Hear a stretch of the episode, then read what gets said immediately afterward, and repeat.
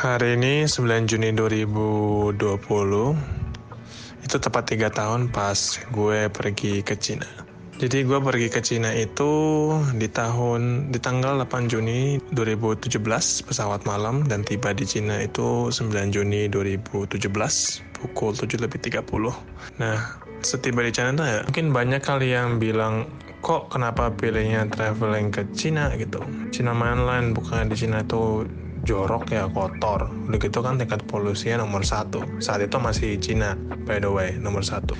Ya nggak tahu sih karena tertarik aja ya. Mungkin karena lo tau lah kalau misalnya lo nonton film tiba-tiba lo suka dengan film itu lo terpengaruh lo pengen ke negara suatu negara yang tersebut ya nggak sih? Nah mungkin karena itu juga dan kebetulan tuh ini adalah spontaneous trip ya, cuman preparation tiga minggu kali dari gue beli tiket sampai gue dapat visa Ditambah lagi pada saat itu gue punya teman online di Beijing, China, yang gue ketemu di salah satu language exchange website gitu yang belum pernah gue ketemu dan kita udah ngobrol udah lama gitu kan belajar bahasa Inggris dan gue belajar bahasa Mandarin which is gue juga nggak pinter-pinter banget sih dan gue nggak bisa sebenarnya.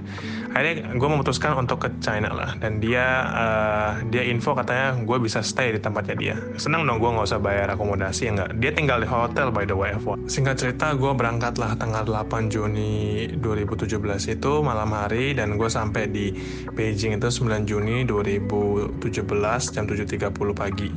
Itu agak lama kan transfer di Singapura dulu nah gue setibanya di Beijing ya pasti namanya baru menginjakkan pertama kali negara itu seneng dong gue sangat excited gitu untuk jalan ke lorong koridor uh, bandara dan menuju imigrasi. Setibanya gue di imigrasi checkpoint, gue lihat banyak banget orang di situ untuk uh, cek dokumen dan foto. Dan tibalah akhirnya sampai giliran gue. Nah, memang ini lumrah banget di Cina, emang gak banyak orang yang bisa berbahasa Inggris sih, Ter, tak terkecuali juga petugas imigrasi. Ternyata petugas imigrasi di, di Cina juga nggak susah ngomong bahasa Inggris. Beberapa kali gue ditanyain pertanyaan sama petugasnya, gue agak samar-samar dengar dan gue cuma jawab yes no dan sependengarannya gue aja. Sampai tibalah pertanyaannya menurut gue nih paling lucu sih. Mungkin maksud dia dia mau ngomong Are you traveling alone, sir? Artinya uh, bapak pergi sendirian gitu ya. Dia nggak ngomong gitu, tapi dia ngomong Are you lonely? Which is artinya kamu kesepian. Terus gue di antara mau ketawa atau serius karena mukanya dia serius jadi gue nggak berani dong ketawa.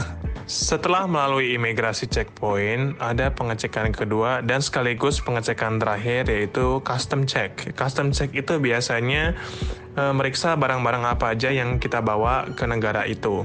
Dan akhirnya tibalah sampai pengecekan gue. Karena gue traveling sendiri, balik-balik lagi gue dipinggirin. Dan gue ditanyain hal yang sama dengan ibu-ibu imigrasi. Pertanyaannya adalah, Are you lonely? Gue jomblo sih, tapi ya gue gak semiris itu sih setelah pertanyaan-pertanyaan tentang kesendirian gue, gue ketemu teman gue lah pada akhirnya di bandara.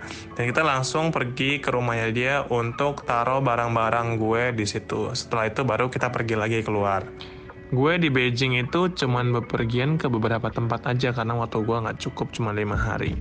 Di hari pertama gue pergi ke pasar namanya Wan Fujing. Di situ ada banyak banget jajanan yang aneh-aneh menurut gue karena ada sate kecoa, sate kalajengking, ada sate kepompong bahkan. Uh, gue juga suka namanya ketemu orang baru kalau gue jalan-jalan di suatu negara. Jadi gue posting uh, tentang perjalanan gue di sosial media khusus untuk pelancong yaitu uh, couchsurfing. Kalau teman-teman pada tahu tahu semuanya bisa sign up ke situ.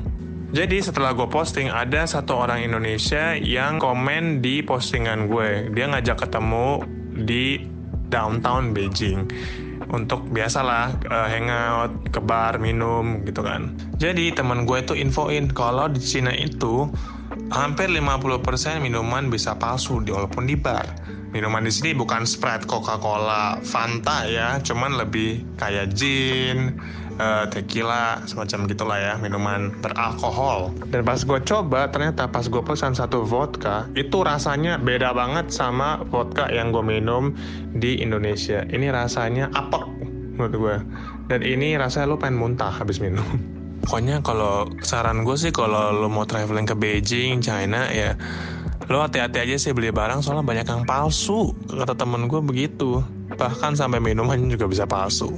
Hari terakhir gue pergi ke supermarket untuk cari oleh-oleh makanan buat keluarga dan teman-teman kantor gue. Di situ juga gue beli satu packing duck besar dan harganya tidak terlalu mahal, harganya 85 ribu rupiah jika dirupiahkan ya.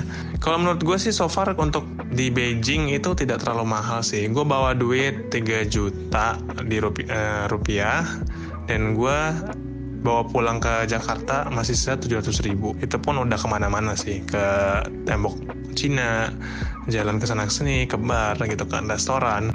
Secara garis besar kalau lu pergi ke Cina itu enak dari segi budget. Cuman agak susah dari segi bahasa.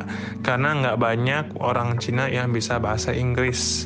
Cuman gue kasih tau aja nih untuk teman-teman yang tertarik untuk menjadi pelancong. Nggak seru kalau misalnya nggak nyasar Thank you for listening and stay healthy, guys.